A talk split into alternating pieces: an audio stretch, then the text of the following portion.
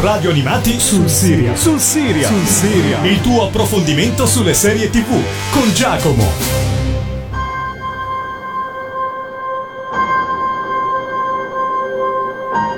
Quello cos'è? È un cinegiornale su come abbiamo vinto la guerra.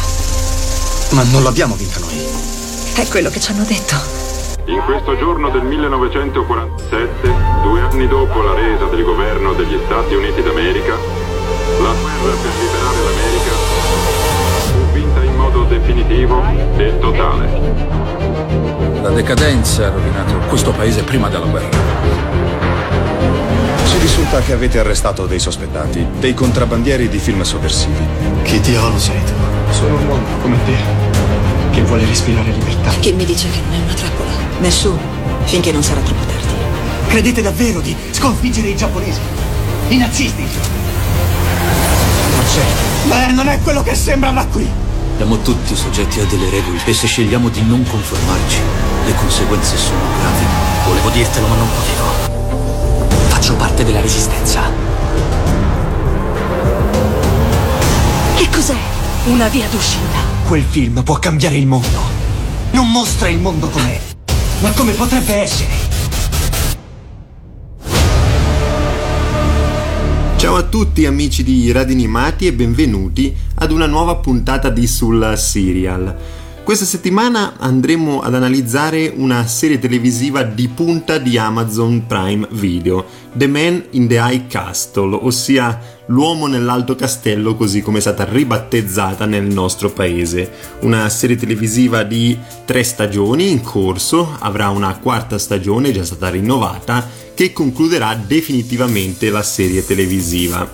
The Man in the High Castle è tratto dal romanzo di Philip K. Dick, un romanziere storico futurista dell'universo distopico eh, dei romanzi, un grandissimo amante della fantascienza che ha dato vita a tantissimi romanzi eh, nel XX secolo, tra il 1950-60 circa fino al 1980. Um, questo romanzo si chiamava La svastica sul sole, era un romanzo ucronico che ha debuttato, è stato edito per la prima volta nel 1962 ed è stato vincitore anche del premio Hugo. Um, Philip K. Dick, un autore come dicevo prima straordinario, uh, che ha dato vita a tantissime sceneggiature anche per il cinema come Minority Report che era tratto da Rapporto di minoranza, Blade Runner con il cacciatore di androidi sempre scritti uh, da Philip K. Dick e lo abbiamo visto anche in televisione con Philip K. Dick Electric Dreams che è una serie televisiva antologica che tratta puntata dopo puntata i diversi racconti di questo autore. Ci sono tra l'altro anche tantissime citazioni eh, dei romanzi di, mm, di, Philip K. Dick all'interno di Terminator con il romanzo eh, Second Variety Truman Show, il film con Jim Carrey che eh, prendeva vita un po' dalla, dal, prendeva spunto dalla sceneggiatura di Tempo fuori di sesto, così come anche Inception con Leonardo DiCaprio che prendeva spunto dal romanzo Ubik. Questo per dire che The Man in the High Castle ha sicuramente catalizzato l'attenzione degli appassionati dei romanzi, della letteratura fantascientifica, nonché degli amanti delle serie televisive originali o comunque diverse dai soliti canoni. Um, siamo nell'America del 1962 e eh, gli Stati Uniti non esistono più e il loro territorio è stato spartito tra Germania e Giappone. Infatti la Germania ha vinto la seconda guerra mondiale. A ovest si trovano gli stati giapponesi del Pacifico, mentre a est sorge il grande Reich nazista. I due territori sono divisi dagli stati delle montagne rocciose, noti anche come zona neutrale. Juliana Crane è una giovane donna che vive a San Francisco insieme al fidanzato Frank. Un giorno mentre torna a casa Giuliana incontra la sua sorellastra Trudy che le affida la bobina di una pellicola intitolata La cavalletta non si alzerà più, che mostra agli alleati sconfiggere inaspettatamente eh, la Germania e il Giappone. Trudy viene in seguito uccisa dalla polizia giapponese e Giuliana, frugando tra i suoi effetti personali, scopre che era diretta a Cannon City, nello stato delle montagne rocciose, ossia nella zona neutrale. Juliana decide quindi di recarsi a Cannon City per scoprire la verità. Dall'altra parte dell'America c'è Joe Blake, che è un ragazzo di 27 anni che vive a New York. È una spia nazista che lavora per l'Obergruppenführer John Smith. Joe entra in contatto con alcuni membri della Resistenza che gli affidano un carico da trasportare a Cannon City. Arrivato a destinazione, Joe scopre un vano segreto sotto il camion nel quale è contenuta una copia della cavalletta Non si alzerà più, la stessa di quello che aveva in mano anche Juliana Crane.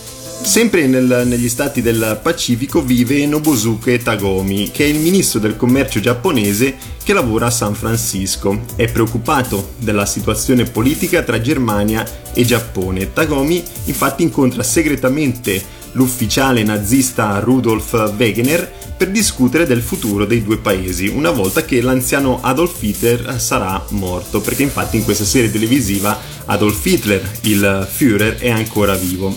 Le due potenze si trovano in una pericolosa situazione di tensione, ma Wegener è fermamente convinto che il successore di Hitler non si farà alcuno scrupolo ad usare la bomba atomica contro il Giappone al fine di ottenere il controllo sugli stati americani del Pacifico. Le intere vicende che vediamo in The Man in the High Castle ruotano intorno alle misteriose pellicole, quelle che vi ho citato un attimo fa, denominate La cavalletta non si alzerà più, eh, che per chi ha letto il romanzo il nome non è certamente nuovo, si tratta infatti del libro nel libro nel romanzo di Dick, ovvero un romanzo all'interno dell'opera e speculare a quello dell'autore, che racconta cosa sarebbe successo se a vincere la guerra fossero stati gli stati alleati. Uh, in The Man in the High Castle sostanzialmente è la stessa cosa, sono solo dei video nel video, c'è una serie di filmati che mostrano la vittoria appunto uh, delle forze alleate. Ora io vi lascio al primo brano che ho selezionato tratto dalla colonna sonora di The Man in the High Castle, ho selezionato ovviamente la intro di questa bellissima serie televisiva ed è Edelweiss cantata da Jeanette Olson.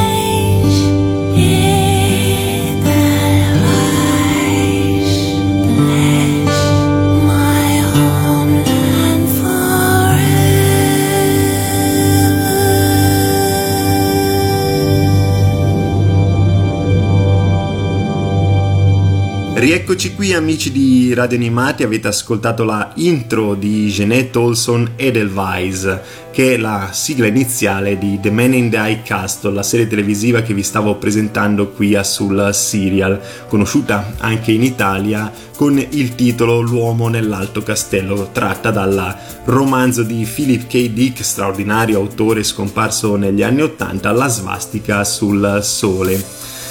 Questa serie televisiva, come avrete compreso un po' dalla trama che vi ho presentato, mescola diversi generi, anzi direi tantissimi generi. Chiaramente c'è uh, questa storia alternativa uh, mescolata al dramma perché affronteremo delle situazioni veramente molto violente, veramente molto dure all'interno di The Man in the High Castle che si mescola con questo passato distopico, se si può dire, conio questo nuovo termine, perché abbiamo questa serie televisiva ambientata negli anni 60, anni 60 diversi rispetto a quelli che siamo abituati a vedere nei film, nel cinema o addirittura che abbiamo vissuto, che si vanno a mescolare con la fantascienza e il genere thriller. Chiaramente rimarrete un pochino confusi sentendo parlare di anni 60 e di fantascienza, soprattutto di serie televisive storiche che mescolano la fantascienza. La grande capacità di The Man in The High Castle è stata appunto quella di unire questi due generi eh, completamente inaspettati.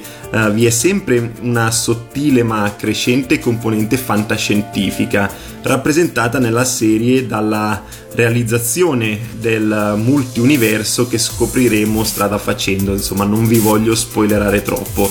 Introdotto nelle prime due stagioni attraverso i filmati, attraverso questi video che passano di mano in mano tra i protagonisti e che documentano e testimoniano la realtà eh, parallela a quella vissuta dai protagonisti, ossia che la Germania ha perso la guerra, mentre loro vivono in una realtà in cui il Terzo Reich ha avuto il sopravvento praticamente su tutto il mondo eh, conquistando il territorio degli Stati Uniti d'America e suddividendolo con l'impero giapponese. Il merito della serie di The Man in the High Castle è quello di aver amalgamato con un'incredibile capacità narrativa questi due generi che potevano eh, apparire del tutto inconciliabili, cioè il genere storico e il genere fantascientifico difficilmente li troviamo in televisione, difficilmente li troviamo al cinema e ciò nonostante la serie televisiva ha mantenuto un ritmo veramente molto equilibrato costruito con ordine dagli sceneggiatori e del tutto realistico. Scopriremo uh, man mano, passo dopo passo, tutte le varie innovazioni che il regime nazista, che il Terzo Reich, che gli ingegneri eh, nazisti hanno continuato ad evolvere verso il genere umano, perché noi siamo abituati a vedere eh, gli Stati Uniti negli anni 60 con Kennedy, con lo sbarco sulla Luna, con le prime innovazioni anche tecnologiche. E ci immaginiamo che se la Germania avesse eh, vinto la guerra tutto questo non sarebbe potuto succedere. In realtà in The Man in Die Castle ci viene mostrato un terzo Reich molto all'avanguardia dove eh, i jet supersonici vanno da Berlino a New York in pochissimo tempo, dove eh, si cerca di viaggiare nel tempo, dove si cerca eh, di, costruire, eh, di costruire qualcosa del tutto innovativo appunto per la popolazione e vedremo anche una Berlino praticamente completamente eh, cementificata tutta volta all'ideologia nazista verso il Führer, verso Adolf Hitler. Tutto questo viene mescolato alla storia verso questi anni 60 che siamo abituati a vedere e questo è stato possibile grazie a un grandissimo sceneggiatore, Frank Spodnitz, che aveva dato vita a più di 40 episodi di The X-Files, la straordinaria serie televisiva sugli alieni, sui, uh, insomma, questo giallo queste indagini uh, futuristiche che era insomma questa serie televisiva che è veramente iconica degli anni 90 Frank Spodnitz che poi abbiamo visto anche recentemente nella serie televisiva I Medici ambientati in Italia. Ecco questo straordinario sceneggiatore che è riuscito ad adattare in maniera ottimale il romanzo La svastica sul sole. Tutto questo non sarebbe stato possibile senza la sua abile scrittura. Ora io vi lascio ad un altro brano che ho selezionato tratto dalla colonna sonora di The Man in the High Castle e ho scelto una cover di Mad World cantata da Jasmine Thompson.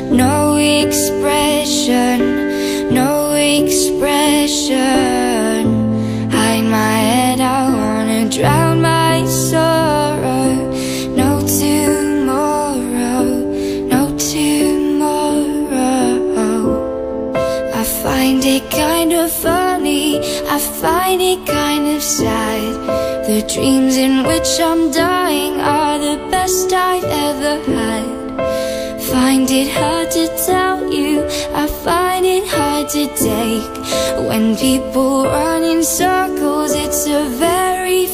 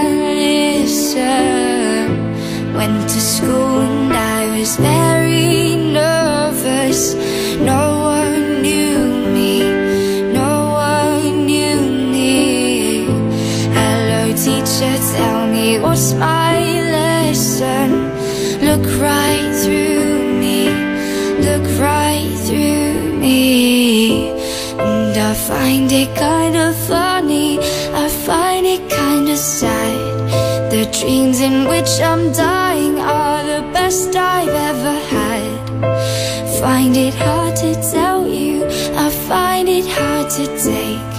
When people run in circles, it's a very,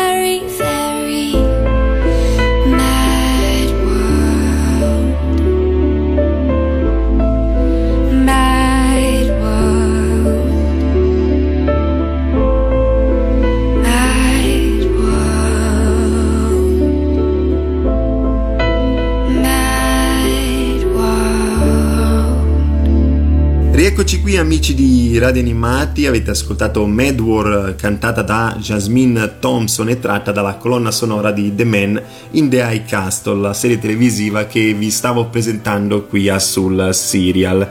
Uno show questo che anche dal punto di vista tecnico è assolutamente di altissimo, altissimo livello, probabilmente uno degli show meglio realizzati nell'ultimo decennio in televisione. La serie televisiva ha chiesto un grandissimo esborso economico ad Amazon Prime Video che ha puntato tantissimo su questo show anche perché era consapevole che essendo tratto da un romanzo di Philip K. Dick un grandissimo romanziere della fantascienza avrebbe richiamato tantissimo pubblico. Insomma non voleva sfigurare anche perché vivevamo un pochino nella, uh, nella grandissima guerra fredda tra Amazon Prime Video e Netflix sulle uh, promozioni di serie televisive originali. Insomma tutti quanti osannavano gli show di Netflix e pertanto Amazon Prime Video ha voluto rispondere con questo show. Considerate che The Man in the High Castle non era stata promossa a serie televisive regolare sin da subito. In quel periodo Amazon Prime Video promuoveva magari 5 o 10 episodi pilota e li distribuiva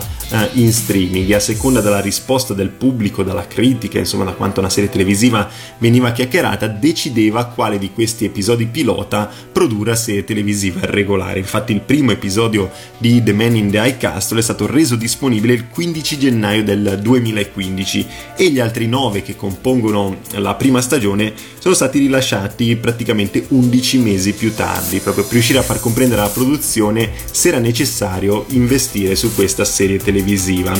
Vi ho già detto di eh, Frank Spodnitz e andiamo un pochino su quello che è il cast di questo show, che è un cast molto corale, un cast eh, molto ampio, ma ciò nonostante non si è deciso di andare su volti notissimi eh, della televisione, ma di rendere più che altro dal punto di vista eh, fisionomico eh, questi personaggi nel periodo e nella, nell'ambientazione in cui eh, si andava a trattare la serie televisiva.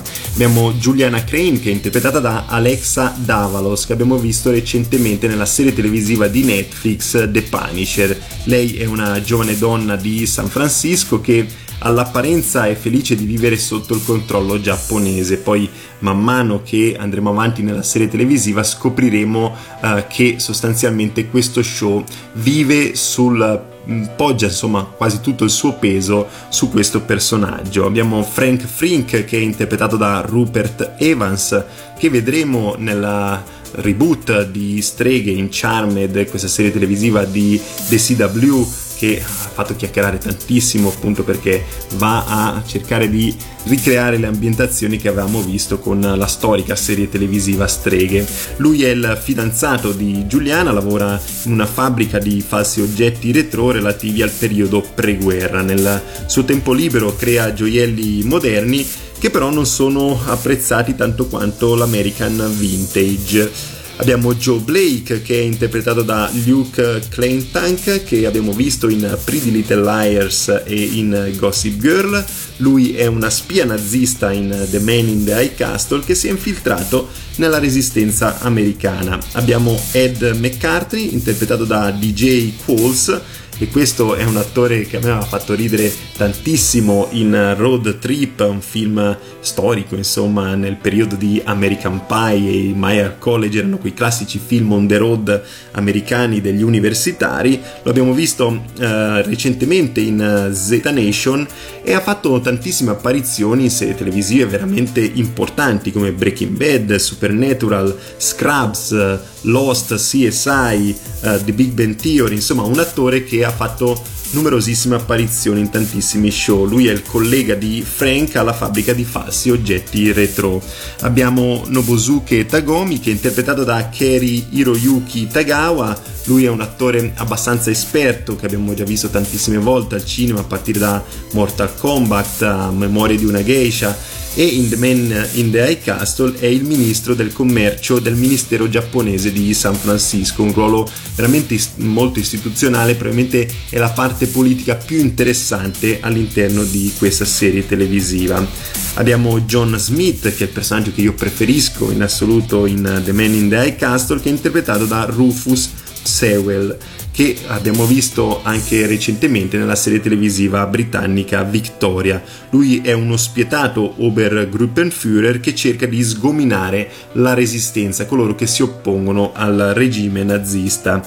Abbiamo l'ispettore Kido interpretato da Joel de la Fuente che è il capo della Kempetai di stazione a San Francisco. Abbiamo Robert Kildan interpretato da Brennan Brown proprietario di un negozio di antiquariato che fa accordi segreti con Frank con i suoi oggetti retro. Abbiamo Gary Connell interpretato da Callum Kate Rennie, capo della resistenza della West Coast. Nicole Dormer interpretata da Bella Heathcote che è una giovane cinematografa originaria di Berlino. Abbiamo Ellen Smith interpretata da Kila Horsdal che è la moglie dell'Obergruppenführer Smith e infine abbiamo Wade Price interpretato da Jason O'Mara che abbiamo visto in uh, Agents of Shield in Terra Nova, insomma un attore abbastanza esperto e anche qui abbiamo una buonissima interpretazione del suo personaggio che vedremo poi strada facendo all'interno di questa serie televisiva.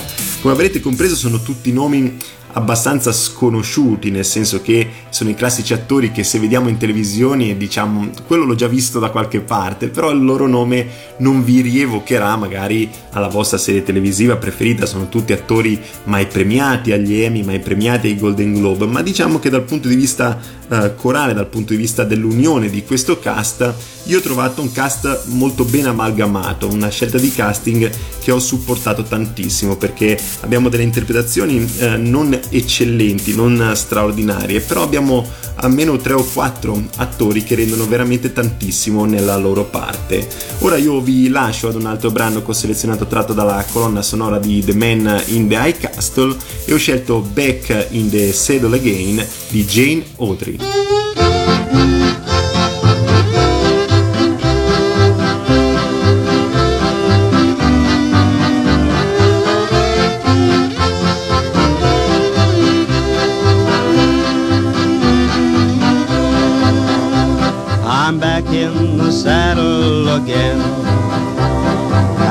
where a friend is a friend, where the longhorn cattle feed on the lowly Jimson wheat.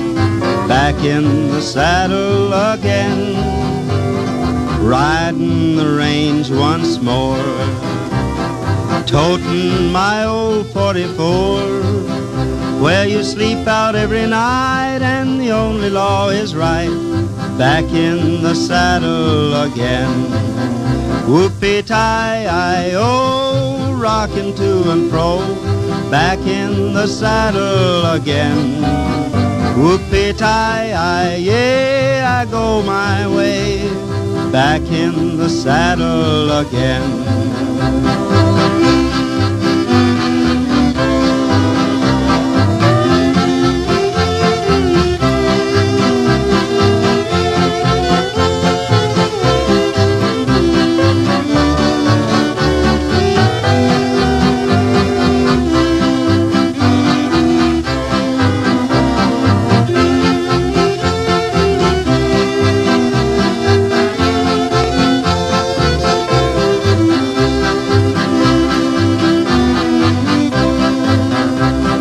In the saddle again. Out where a friend is a friend, where the longhorn cattle feed on the lonely Jimson weed, back in the saddle again. Riding the range once more, toting my old 44 where you sleep out every night and the only law is right. Back in the saddle again. Whoopie tie I oh, rocking to and fro. Back in the saddle again. Whoopie tie I yay, I go my way. Back in the saddle again. Rieccoci qui amici di Radio Animati, avete ascoltato un altro dei brani presenti all'interno della colonna sonora di The Man in the High Castle, questo era Back in the Saddle Again di Jane Autry. The Man in the High Castle, come vi dicevo, è stata molto chiacchierata, è stata chiacchierata anche recentemente nel febbraio del 2019 quando è stato deciso di rinnovarla per una quarta stagione e annunciando anche che questa quarta stagione, questo quarto capitolo sarà quello conclusivo. Gli appassionati di questa serie televisiva hanno cominciato un pochino a preoccuparsi perché ci sono tantissimi punti in sospeso, tantissime storie collaterali all'interno di questa serie televisiva che eh, si ha paura non si vadano a concludere nella maniera più dignitosa. Io invece sono convinto che Amazon Prime Video, considerando anche quanto ha puntato su questo show, voglia concluderlo in maniera, uh, nella maniera più ottimale possibile. Diciamo che um, ha investito tantissimo in questo show, come vi dicevo prima, e vuole che venga confezionato per filo e per segno in tutte le sue parti. Quindi abbiamo una serie televisiva che resterà come è sempre stata, intrigante, possiamo anche dire affascinante, soprattutto per il suo spessore tecnico, con una sceneggiatura veramente eccezionale, scritta da Frank Spotnitz, soprattutto nella prima stagione, dopodiché eh, la produzione affiderà la sceneggiatura a più sceneggiatori. E in un momento storico come quello che viviamo in questo momento, eh, in cui la serialità sembra per certi versi intrappolata nella standardizzazione. Eh, questa serie rappresenta eh, per certi versi qualcosa di innovativo, di puro, di originale, di fresco. Quindi diciamo che The Man in the Castle resterà così sicuramente per tutte le sue quattro stagioni. Vedremo poi se Amazon Prime Video, la produzione, gli sceneggiatori riusciranno ad andare a chiudere proprio tutte le porte, però diciamo che quelle principali, quelle che a noi interessano di più come telespettatori, sicuramente avranno una conclusione, anzi per certi versi è quasi meglio quando una produzione decide in anticipo di chiudere una serie televisiva avendo tutto il tempo necessario per scrivere copioni, sceneggiature, per definire al meglio i protagonisti rispetto a quando magari in corso o due o tre episodi dal termine la serie televisiva venga cancellata senza diritto di replica. Abbiamo una marea di serie televisive che sono in sospeso da sempre, che hanno finali sconclusionati, magari addirittura apertissimi. In questo senso diciamo che Amazon Prime Video ha avuto il criterio e ha avuto il coraggio di non dilungare troppo questo show. Un altro aspetto che mi eh, premeva di sottolineare di The Man in the Castle è la componente sociale della serie televisiva, perché infatti abbiamo questi due regimi che si eh, oppongono l'uno con l'altro, divisi da questa zona neutrale. Abbiamo da una parte eh, la cultura nipponica, che è una cultura dominante sulla popolazione americana, per certi versi come eh, quasi se ci fosse un desiderio di una rivalsa o di una dimostrazione di potere non soltanto sulla popolazione americana ma anche nei confronti dell'impero nazista. Dall'altra parte invece abbiamo appunto il Reich, che è molto più violento, molto più duro, molto più repressivo e dove arriveranno probabilmente le immagini più inquietanti della serie televisiva, ma dove possiamo anche trovare tutti gli elementi più tradizionali, tra virgolette, della cultura americana degli anni 60. Vedremo questi vestiti, la moda, le serate di gala nonostante siano eh, sormontati dall'ideologia nazista al 100%. Va sottolineato tra le altre cose come eh, The Man in the High Castle abbia deciso di curare l'aspetto distopico eh, della sua storia, riuscendo eh, infatti ad immaginare perfettamente il modo in cui le potenze dell'asse si sarebbero rapportate con gli Stati Uniti in caso di vittoria del conflitto mondiale, insomma tra l'imposizione della cultura e della società giapponese e l'accomodamento del potere nazista nella quotidianità eh, statunitense. Infatti all'interno di questo show diciamo che tutto quanto sembra molto ma molto realistico, sembra quasi che chi ha scritto questa sceneggiatura o il romanzo La svastica sul sole abbia veramente vissuto un dopoguerra dove eh, la Germania nazista aveva appunto sconfitto l'Europa e gli Stati Uniti in generale. Ora io vi lascio ad un altro brano che ho selezionato tratto dalla colonna sonora di questa serie televisiva, ho scelto Save the Last Dance for Me dei The Drifters. You can dance, every dance with the guy who gives you the eye, let him hold you tight. You can smile, every smile for the man who held your hand neath the pale moonlight. But don't forget taking you home and in whose arms you're gonna be. So darling, save the last dance for me. Mm. Oh, I know, oh, I know that the music's yes, fine, like sparkling oh, wine. Go and have your yes, fun. Oh, I know. Laugh and sing. Yes, I know. But while we're oh, apart, don't give your yes, heart to anyone. But don't forget who's taking you home and in whose arms you're gonna be. So darling, say the last dance for me. Mm, baby, don't you know I love you so? Can't you feel it when we touch? I will never, never let you go. I love you oh so much.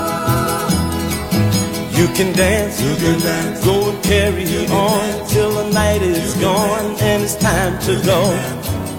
You can dance. If he asks, you can dance. if you're all alone, can he take you home? You must tell him no. Cause don't forget who's taking you home and in whose arms you're gonna be. So darling, save the last dance for me.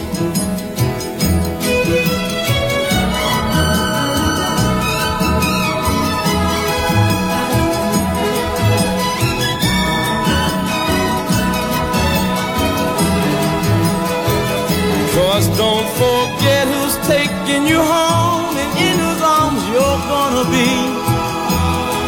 So darling, say the last dance for me. Mm, say the Rieccoci qui amici di Radio Animati, siamo in conclusione con la presentazione di The Man in the High Castle, questa straordinaria, veramente straordinaria serie televisiva di Amazon Prime Video. Se siete amanti delle serie televisive non potete farvi scappare questo show, è uno show veramente molto diverso da tutto quello che avete visto finora. Questo era uno dei brani presenti nella colonna sonora di The Man in the High Castle era Save the Last Dance for Me dei The Drifters. Prima di andare a concludere e andare ai saluti, mi premeva sottolineare due aspetti veramente fondamentali di The Man in the High Castle. Il primo è quello che riguarda la storia, la storia che abbiamo imparato a scuola, la storia che magari abbiamo approfondito nel corso degli anni post scolastici, insomma uh, la seconda guerra mondiale, una delle pagine più brutte e assurde per certi punti di vista della nostra storia, sembra quasi un racconto irreale, un racconto che si trova uh, soltanto nei romanzi. Io so che tantissimi fan e tantissime persone non si sono avvicinate a questo show per via della promozione della serie televisiva, ossia noi quando accediamo ad Amazon Prime Video vediamo questa svastica sulla uh, Statua della Libertà. Certo, Amazon Prime Video poteva avere un pochino più di cura nei dettagli, però diciamo che eh, la regola del web è assai famosa, non l'ho inventata io, bene o male purché se ne parli. E quando tra la prima e la seconda stagione Amazon Prime Video ha deciso di tappezzare la città di New York e non soltanto quella di poster dove si vedeva appunto la statua della libertà con questo drappo rosso e questa svastica gigante, chiaramente non ha fatto una scelta felice dal punto di vista eh, morale, considerando anche il fatto che all'interno della città c'erano tantissime etnie, compresa la popolazione ebrea, che sono state eh, letteralmente spazzate via dal regime nazista. Quindi eh, diciamo che se voi avete paura che tutto questo venga poi rispecchiato all'interno della serie televisiva,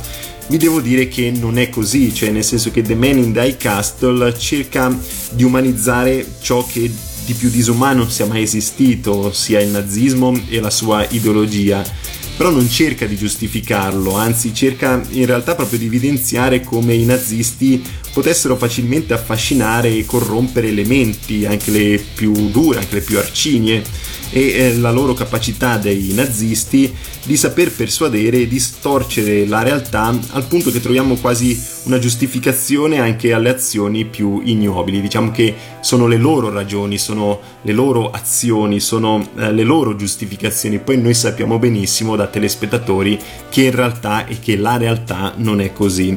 Attraverso questa serie, infatti, e qui è veramente l'abilità degli sceneggiatori, eh, troviamo un po' come in Game of Thrones diversi punti di vista alla medesima storia. Insomma, abbiamo eh, diversi regni e tutti quanti che avrebbero, tra virgolette, diritto di possederli eh, a seconda di chi eh, interpreta la determinata parte. Insomma, eh, alla stessa storia vengono dati eh, significati differenti a seconda del protagonista.